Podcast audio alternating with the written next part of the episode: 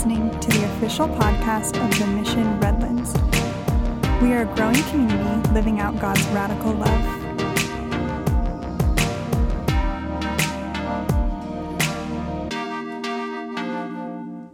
So I have an almost six year old and an almost two year old. That means my house has a lot of tears. Sometimes they're for genuine things, like, oh, I'm bleeding and, you know, losing a limb.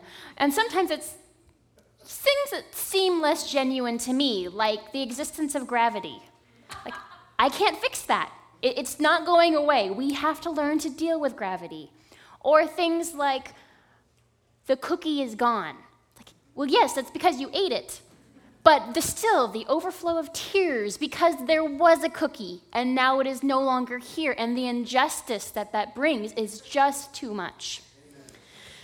and so it seems like a regular occurrence is how do we deal with these injustices of the world, whether it's perceived or real, whether it seems like it's the end of the world or not. My, my almost two year old has gotten to this point where she has a very strong sense of what she thinks should be or shouldn't be. And when I have the audacity to tell her no, she lets me know what she thinks. Usually with this look of amazement where she then throws herself on the ground and weeps as if her heart is breaking.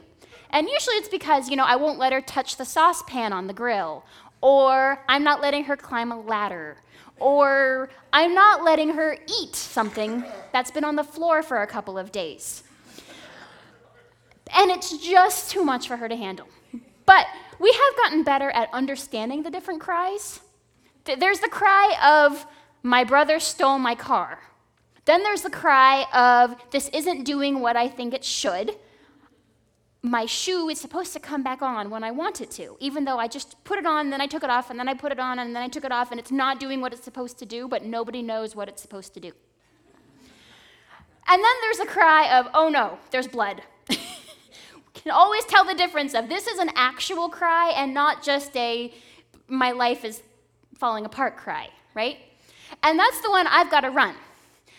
And as we grow and go through different seasons with my children, the things we cry about change and shift, right? It, it, it changes from darn gravity to why won't this kid play with me at school? Why don't they like me? And those are harder questions. And it's just, you know, this is the same. It's, we still have the tears, we have the mess, but the conversations around it change. And I still, as their mother, have to be like, how do I help you walk through this process of pain? Because it's not going away, right? And yet, we seem as human beings to have this sense that we shouldn't experience pain, right?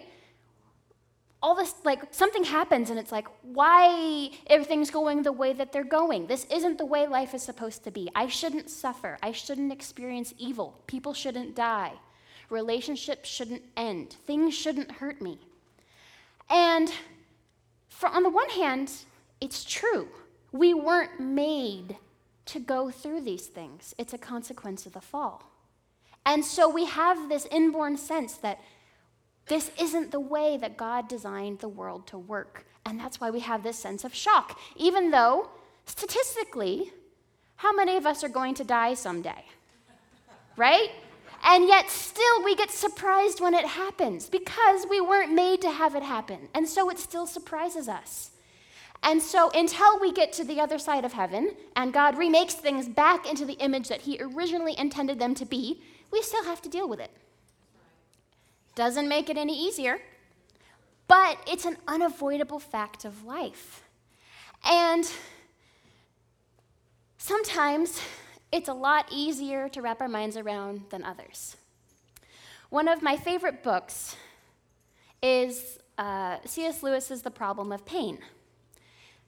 Be honest, I love everything C.S. Lewis writes because he's brilliant. However, this book I really loved because he just, he's so smart and he just logically goes through this is why we experience pain, this is how God uses it, this is how God works through us in this process, and answering that, you know, long standing question that people have asked for generations of how can a loving God allow pain and evil and suffering into the world? And he goes through it all, and it's so logical. But there's another book that he wrote, which I think is even more powerful, and it's called A Grief Observed. Because in that book, logic fails, and he talks about the raw, visceral emotion of grief.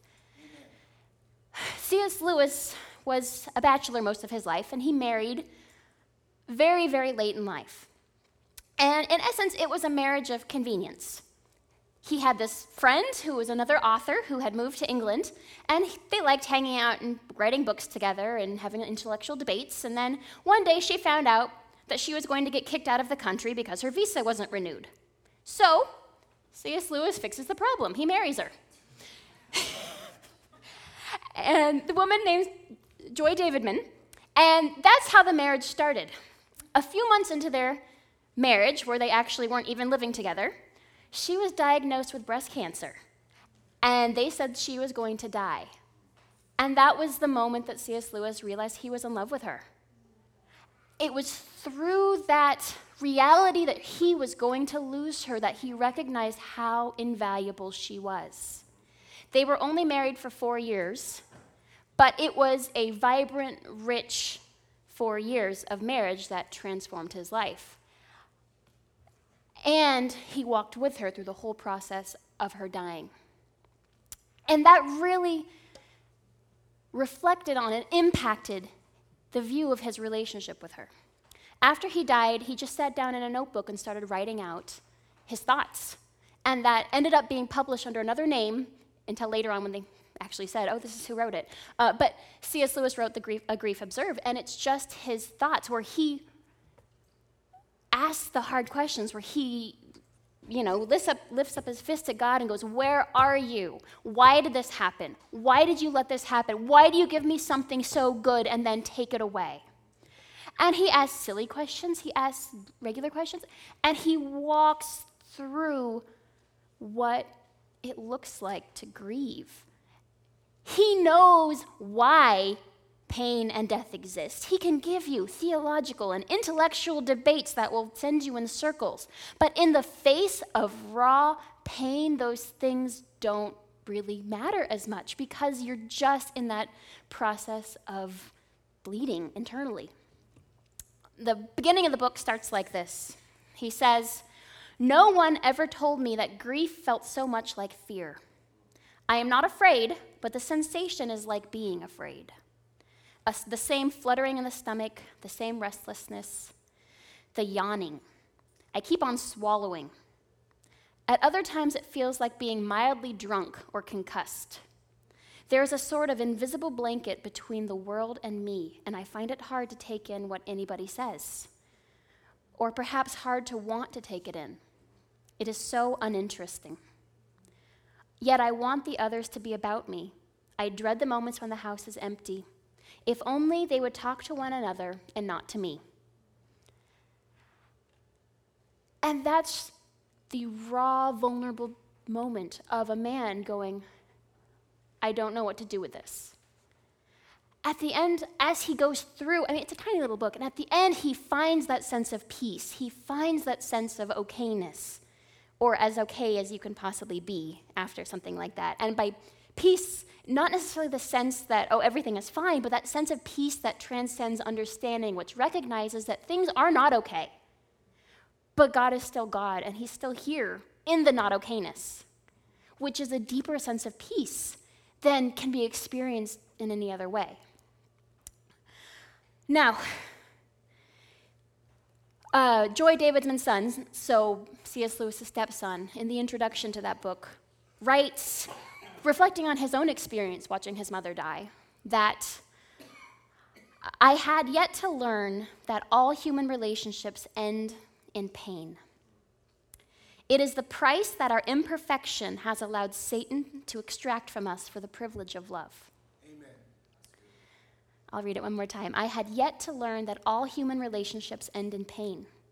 It is the privilege, or it is the price that our imperfection has allowed Satan to extract from us for the privilege of love. Hallelujah. There's that sense that it's not the way it should be because it's not, but it's that unavoidable flip side of love. How do you love someone without pain? Because everyone you love will at someday no longer be with you. So, does that mean you love them less? Does that mean you somehow put up a barrier to protect yourself from experiencing that kind of gut wrenching pain? And that's the thing is then you miss out the experience of true love, the experience of that oneness with God and with other people that is only experienced through this transcendent love that God gives is with us despite our imperfections, our sin, our finiteness, our, our humanness.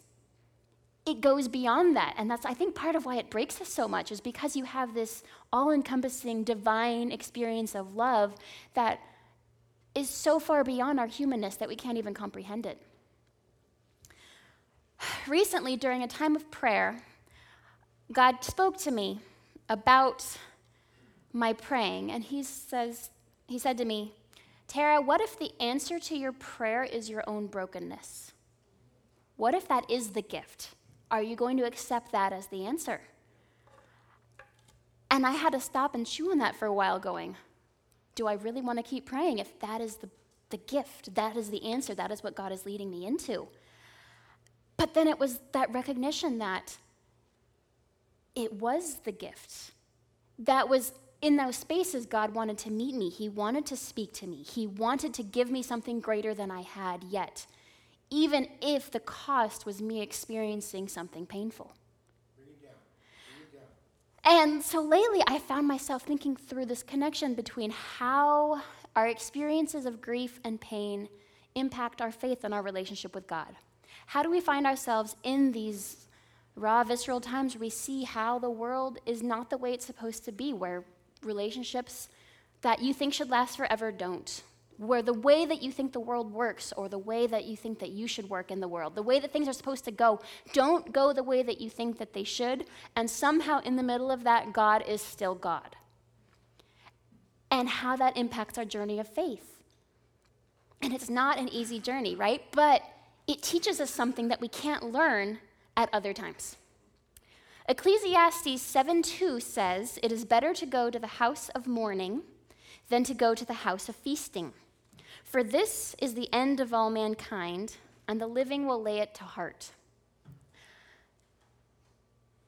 There's something profound about being with people during a time of grief and a time of mourning. You, you learn them in a different way than you would otherwise.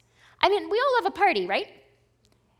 We all like going to weddings. We like going to birthday parties. We like going to celebrations. We like sharing with people in laughter and joy. But you only see part of people during that time. When you're with someone during a time of loss and mourning and hardship and struggle, you see a completely different side of them than you would otherwise. And relationships are developed in a different way than they would be otherwise. There's so much that can be learned in those seasons. Uh, I, I'm a cultural anthropology teacher, which means I spend a lot of time thinking about how people work and from a global perspective, what is it that we share as human beings? What are the things that we do differently? And every semester, I start my class with the exact same article. It's an article that compares the funeral traditions of a people group in the US with a people group in Southeast Asia. And the point of the article is the stuff that you do seems weird to other people, just like the stuff that other people do seems weird to you. But if you understand it from inside that people, it starts to make sense because they have their own world, their own symbols, their own way of doing things that make sense to them. And everybody's weird to somebody else, right? And what I love about this article is that it cracks open conversations and it teaches me my students in a way that nothing else could. Because what better way to start off a new semester than, hey, let's talk about death? It's been fascinating because every semester I have completely different people with a completely different perspective. I had the one semester I had a mortician in my class. She told us all the kinds of ways people get buried. I had no idea. Other semesters I'll have nurses and they can talk through what it's like to watch people die. I had other classes where I had people who had never been to a funeral and they're in their 20s. I had other people that were talking about these are the people that I've lost, and this is what I've experienced. And I had other people, when I did this class in Uganda, that was a whole nother experience of this is what funerals have looked like for us, this is our, our view of the spirit world. Every time I see the people that, with which I'm, I'm speaking with and working with and, and teaching through their reflecting on life and death. And that's a true thing that we see in anthropology and archaeology is how much of what we value in life is reflected in our views of death. I mean, that's all archaeologists do, right? We dig up dead people to see what can we learn about them after they're dead. Because we when we grieve, we show what we find important about life. We show what we believe about the afterlife. We show what we believe about people. We, we, we symbolically recreate community in our traditions that we hold. And I've found that there's this paradox that if you want to see what someone finds worth living for, you find what they find worth dying for. Amen. Eh, Shakespeare, in Much Ado About Nothing, wrote, For it so falls out that what we have we prize not to the worth, whiles we enjoy it, but being lacked and lost, why then we rack the value. Then we find the virtue that possession would not show us, whiles it was ours. He says, while you have it, you don't appreciate it. You don't appreciate it till it's gone. And there's that truth to that where you never know how good food tastes until you're really hungry, right? Who's ever made the mistake of going shopping at the grocery store while hungry? Yeah, then food tastes really good. Or how sweet sleep is when you're not allowed to take a nap, right? Or you've been sleep deprived for a few days, right? Or how good that shower is after you're really, really dirty. There was this, uh, a year that we spent living in Indiana. And for my husband growing up in Uganda, where it's perpetually 80 degrees on the equator, and for me growing up in Southern California, where our seasons go hot, fire, and wind, it was a new experience because there, we got there, we're working outdoor education, meaning we're outside all day, and our first week it snowed. And we said, We're supposed to be outside all day in the snow, we're going to die. But then this magical thing happened called spring. Things came alive. All these trees that looked dead all of a sudden got leaves. The forest erupted in so many wildflowers, and it was spectacularly beautiful. And the summer came, and it was 105 with full humidity, and we said, Why do people live here? But then the fall came, and even the forest dying was one of the most beautiful things I'd ever seen because everything turned colors. It was so short. It didn't last very long, and then all of a sudden it got really stinking cold again. But that spring and that fall were so spectacularly beautiful. But you never appreciate that beauty as much if it lasted forever, right? It's because it's short that it's so precious. And it's because you have those extremes, the hot and the cold, that you can understand those very short days where it actually is a good temperature, even more, right? And that's one of the true things of life is when we go through those times of heartache and pain, we appreciate the good times so much more. We see things in a different way. We're given a, a sense of new eyes. Um, I remember going through some seasons where I was struggling with a lot of things. And in those seasons, I saw the world in a slightly different way, where all of a sudden the hills were more beautiful because I was so in need of being in the mountains. And they, mountains that I had passed every day for years, all of a sudden became the most beautiful things I'd ever seen, and I had never noticed them before. It was that season of grieving that gave me eyes to appreciate the beauty in the world that I couldn't experience otherwise. It changed me in a way that I had not anticipated or expected. And there's that, that sense that, I mean, that's the paradox. How do we experience life without the reality of death? How do we experience true joy without sadness? It's that range of the human experience that helps make us the people that God made us to be, right? The people who have gone through times of illness know health. They value it in a different way. The parent who has lost a child appreciates their children in a different way. It's not that the rest of us don't appreciate their children, it's just that sense of loss makes us appreciate what we have. Now, sometimes the pursuit of happiness can be a kind of bondage, right? Where we will avoid anything that even smells of pain or discomfort because we have this idea that we should always be happy. We should always have positive emotions. We should never experience the negative emotions connected with loss. And that can rob us from being able to have those experiences that transform us and give us those roots and that depth and this ability to see world in a different way. There's um, and there's this thing too that sometimes people think that when you experience happiness, that should be the only emotion. But in reality, emotions are complicated, right? We can experience happiness at the same time that we experience sadness. There's that bittersweetness that we can have at certain seasons, especially like going through a season of transition. From one season to another, where we're going through a time of change, all of a sudden we can just have multiple things going on. Like think of a wedding, right? A wedding is in essence the death of, of life as a single person and the birth of a new family. And so you have things that you're letting go of and your things you're moving into. It's happy and it's sad, both at the same time. There's a lot of good things that are no longer going to be in your life, and there's a lot of new challenges that are going to be faced. That doesn't mean that it's bad, it just means it's complicated because we're people and life is complicated, right? And it's that being able to recognize that all those things can exist at once and being able to find endings and beginnings as come, going hand in hand and being interchangeable and being all part of the circle of life. Now, psychologists talk about there being five stages to grief. Okay? The five stages that they talk about are denial, anger, bargaining, depression, and acceptance. And they, this came from psychologists who studied people who are going through a process of grieving death. Okay?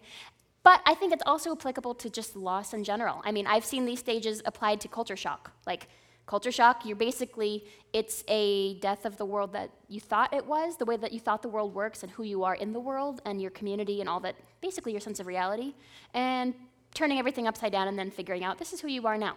And it, it follows a similar kind of thing, or sense of, you know, those changing from one season to another. You know, you graduate from college, you move across the country, um, starting a new job. There's, there, there's, there's, anytime there's change or loss of a certain kind, there's a sense of grief attached to it.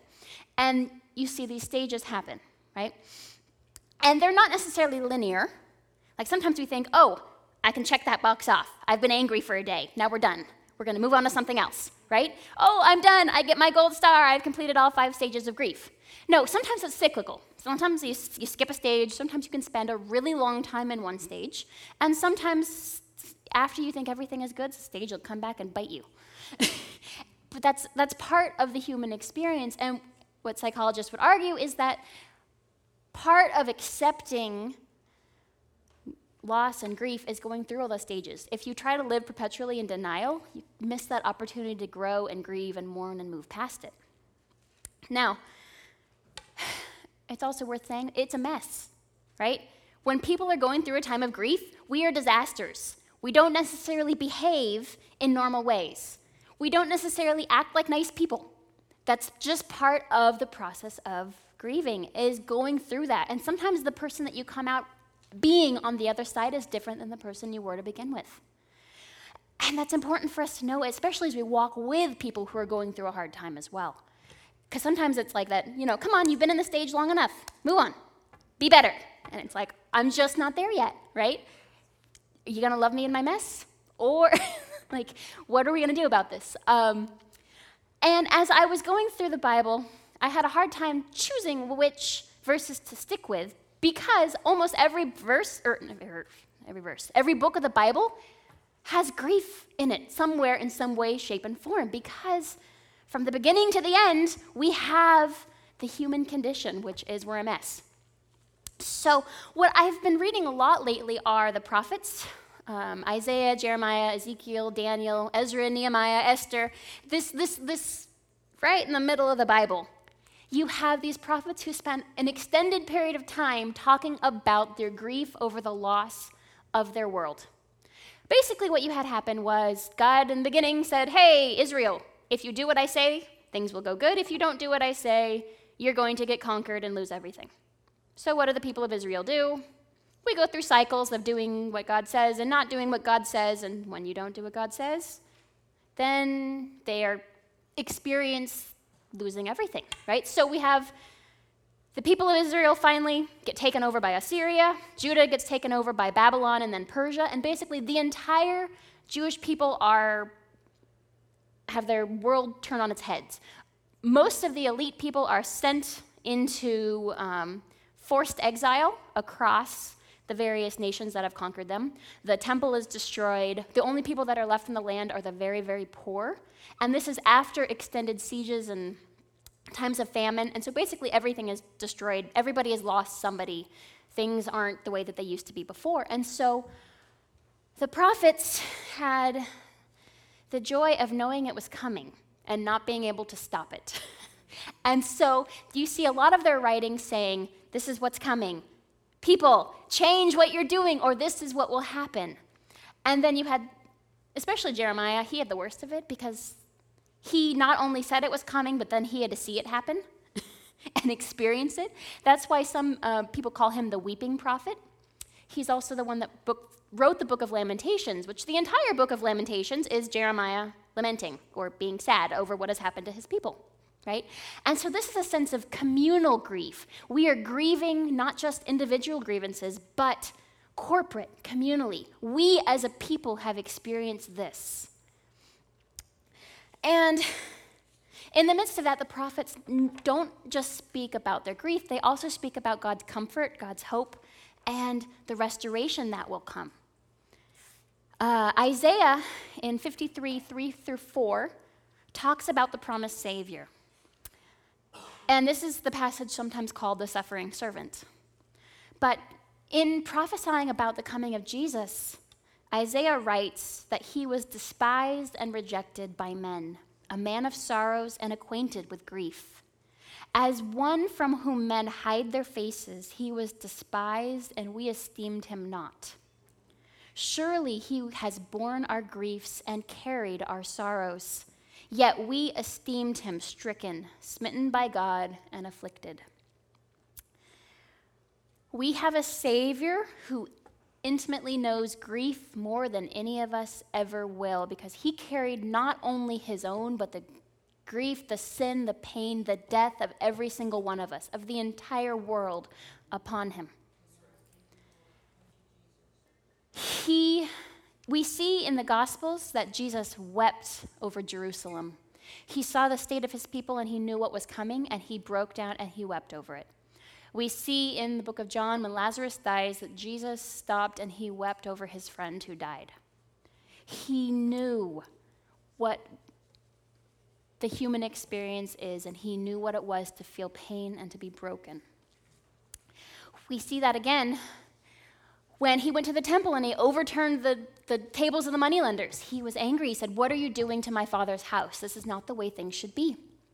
And we see this again in the Garden of Gethsemane, where he full on sweats blood because he's saying, God, I don't want to do this. Is there anything else? And God says, No.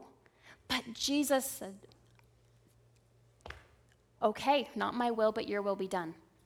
And that is the pattern.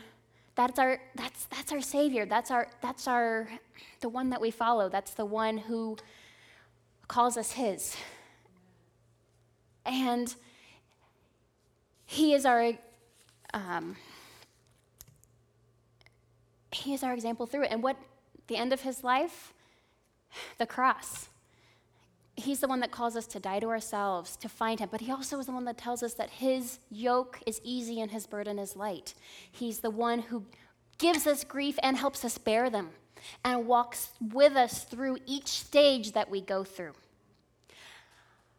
In the Bible, I love reading the Psalms because they're so raw.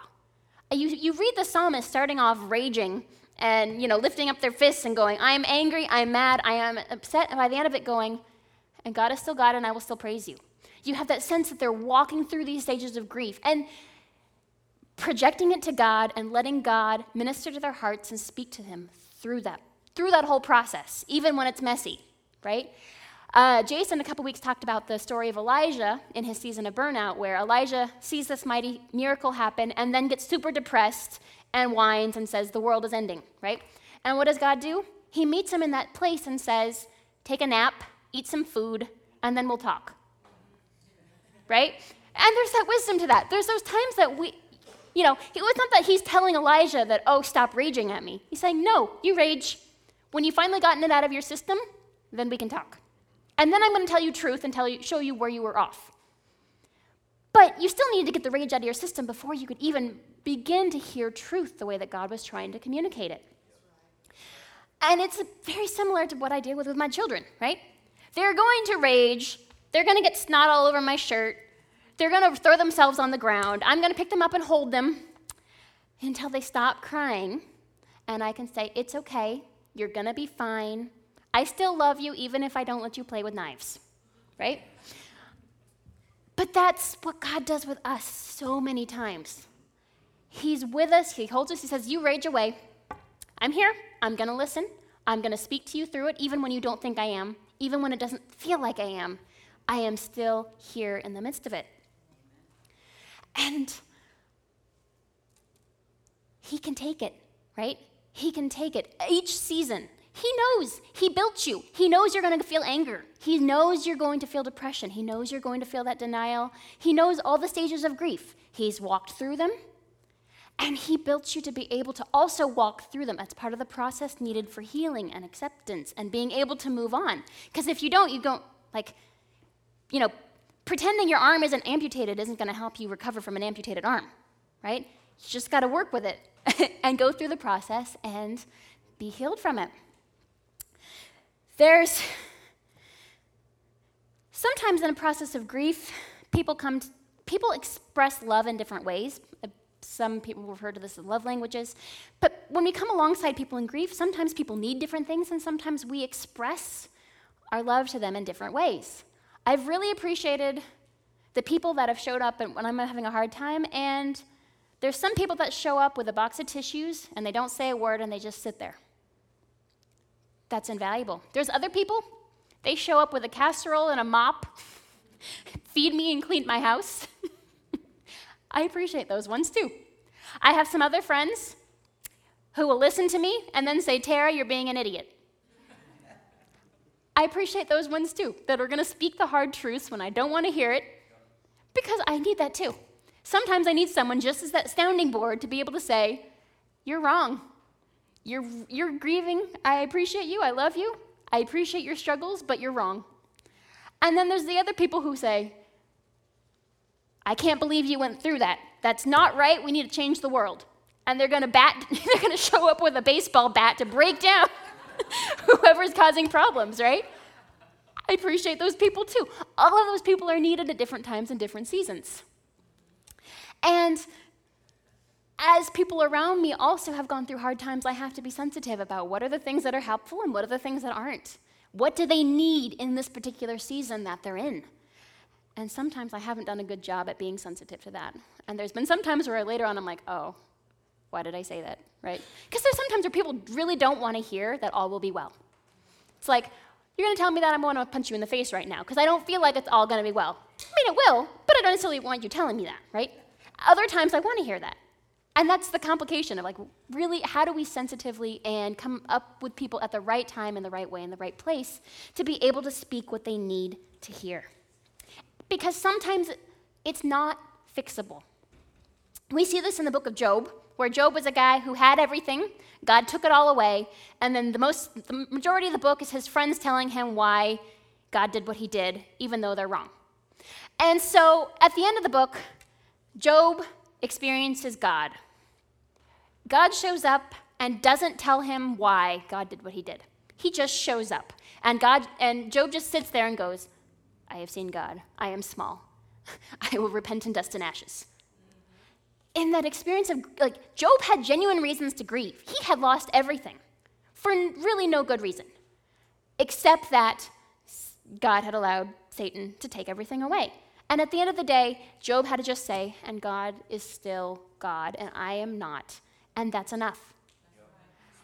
And Job's friends didn't fix things. They weren't they weren't able to give Job what he needed at that point because they wanted to be able to have the band aid fixes.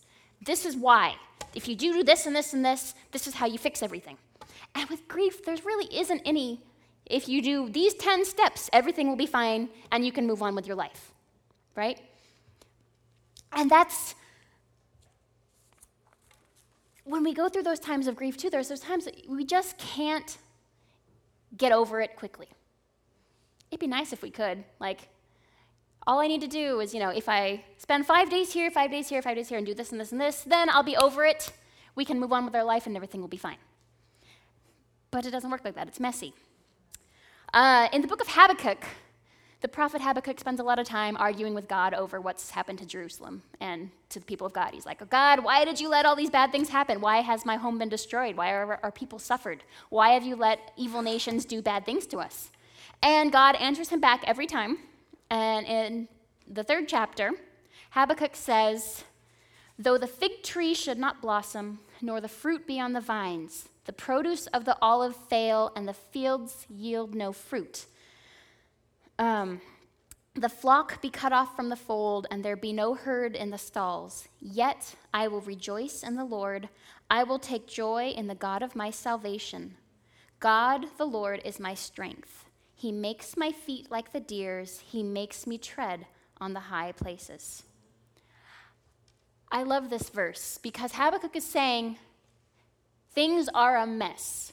We don't have food. I don't see how it's going to be fixed. I have no evidence that things will get better. And God is still God. In the midst of this loss, in the midst of this hard time that our people are going through, God is still God. And that's enough. And but he had to go through the process of raging at God for a while and asking the hard questions and listening for the answers. I remember I had a friend in high school who had a family member die. And after that, he walked away from God. And I was so sad because when he experienced death, he was so shocked and surprised that he experienced death, that his family member wouldn't live forever, that he said that God was no longer God. And so instead of wrestling with the pain and the grief with God, he wrestled away from God. It didn't make the person come any more alive, and it didn't change the nature of death, but it did rob him of the opportunity to grow in depth and to be like my kids in their temper tantrums, being held by me as they make a mess over my shirt. Right? And that was one of the things that I was sad about for a very long time because I grieved over his loss of faith, over his walking away from the presence of God. And that's the thing with the process of grief is we have the opportunity to dig in closer to God and other people or the opportunity to say no. I refuse. I don't want to walk this journey. This is not this is not the way that I think things should go and I want to change them and not have to go through that again. There was a season of my life where I had to walk through a season of, of pretty intense grief. My, when I was in college, my family divorced. And that process for a long time was very, very hard because for me it was the death of a family, a collective unit, a sense of identity. This, this, I had a place that I considered home and a safe haven, and it was all of a sudden gone. And so, so many layers of identity, of community relationships, of memories of traditions were all of a sudden no longer in existence. And for initially, you know, it's, you never know quite who you are until you grieve. And then you find out parts of yourself that you didn't necessarily know were there, right? Uh, I'm usually an introvert. Init- initially, when that happened, I became an extrovert. I was like, I got to get out of the house. I'm to go, like, I don't care where we're going. Are we to stay up to three in the morning night surfing? I'm there. I've never night surfed. I'm scared of sharks. I don't care. I just need to get out of the house. And I would sit with people that I wouldn't normally become friends with until late into the night, and we wouldn't talk about a single thing serious. We would just laugh because I needed to laugh. I just needed to be with people, to somehow pretend things were okay when they weren't. That was a season that I would drive with Linkin Park blasting as loud as I possibly could when I hadn't li- listened to Linkin Park ever before. Simply because that's what I needed in that season. And it was a season where it's like, I'm gonna wear makeup every day, even though I never did before, simply because I want to pre- pretend I look good on the outside, even if I feel terrible on the inside. And that was the season. And that was part of what I needed to do to heal. Later on, I had to deal with the anger, right? There was years later because I, you know, God took me out of the country for a few years. So, you know, denial catches up with you. Eventually, you have to go through it, whether you want to or not, even if you want to put it off for a while. And so then there's a season of anger of like, why, you know, I'm going to be mad about this. And I would have some people be like, why are you mad? This doesn't affect you. I'm like, no. You do not invalidate the importance of my family in my life by telling me I shouldn't grieve over what's lost.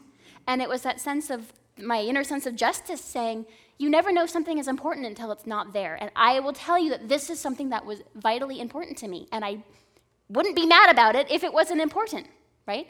And so having other people tell me I had the freedom to be angry was very freeing. And after I was angry, I could move into other things. I if I went through bargaining. There was definitely the depression stage too. But then eventually you find the rage is over. The, the, the grief can move on to other things, not like it's ever fully over. Like you still miss things, right? When someone is gone in your life who used to be there, you're always going to miss them in a certain way. But you know how to handle it. You grow around it. You know how to adjust. You know how to, you know, if you lose a leg, you know how to adjust to having one leg. Not that you don't miss the leg, it's just you've learned how to do crutches better, right?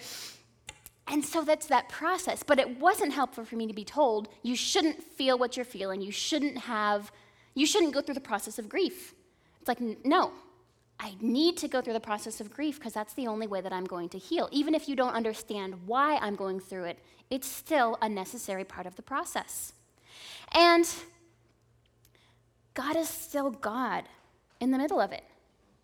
Through all of that, that's the beautiful promise of God is that it doesn't matter what the world throws at you, the worst things possible. You can be in the middle of the darkest, deepest season, and God is still God and he weeps too. We're designed after him. He looks at the status of the world and says, I don't want there to be evil and pain and suffering and death either. like, I didn't want this, and I'm weeping as well. However, he also says that he's with us through it. Um, 2 Corinthians 1 3 through 5 says, Blessed be the God and Father of our Lord Jesus Christ, the Father of mercies and the God of all comfort, who comforts us in our affliction so that we may be able to comfort those who are in any affliction, with the comfort with which we ourselves are comforted by God. For as we share abundantly in Christ's sufferings, so through Christ we share abundantly in comfort too. As we share abundantly in Christ's sufferings, that is a promise, not a happy promise. In Psalm 23, it talks about, though I walk through the valley of the shadow of death, not if, though. We live in a world where we are under the shadow of death. That's a reality. We don't need to be surprised by it. We will experience it, and in the midst of it, we have the comfort from God. Not that that makes it easier, not that it makes it somehow magically go away, not that it makes it less painful but we still have that promise. Because when it happens, as we will all experience, we have God going through it with us. Now, I want to um, spend a couple minutes just in prayer and silence, just giving you the opportunity to reflect on what are the things that you're grieving?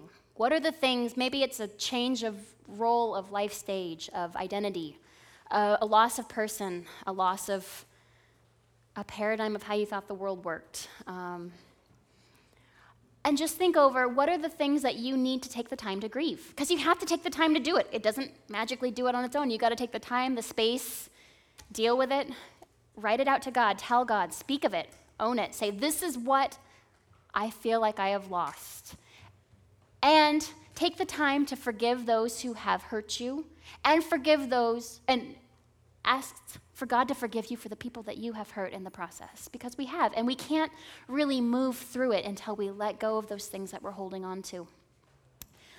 And be willing to let God change you through the process and meet you in it and speak to you. Ask Him what it is that He wants to speak to you in the midst of your change, your loss, your brokenness. Let me pray for you. God, we just thank you that you are with us and that you are God and that you are greater than all evil, that, that death cannot hold on to us, that pain cannot hold us down because you are with us and you are God. We just pray that you would help us to be able to walk with this, walk with you through this process and have you change us. We thank you that you are faithful and that you promise never to leave us or forsake us. Amen.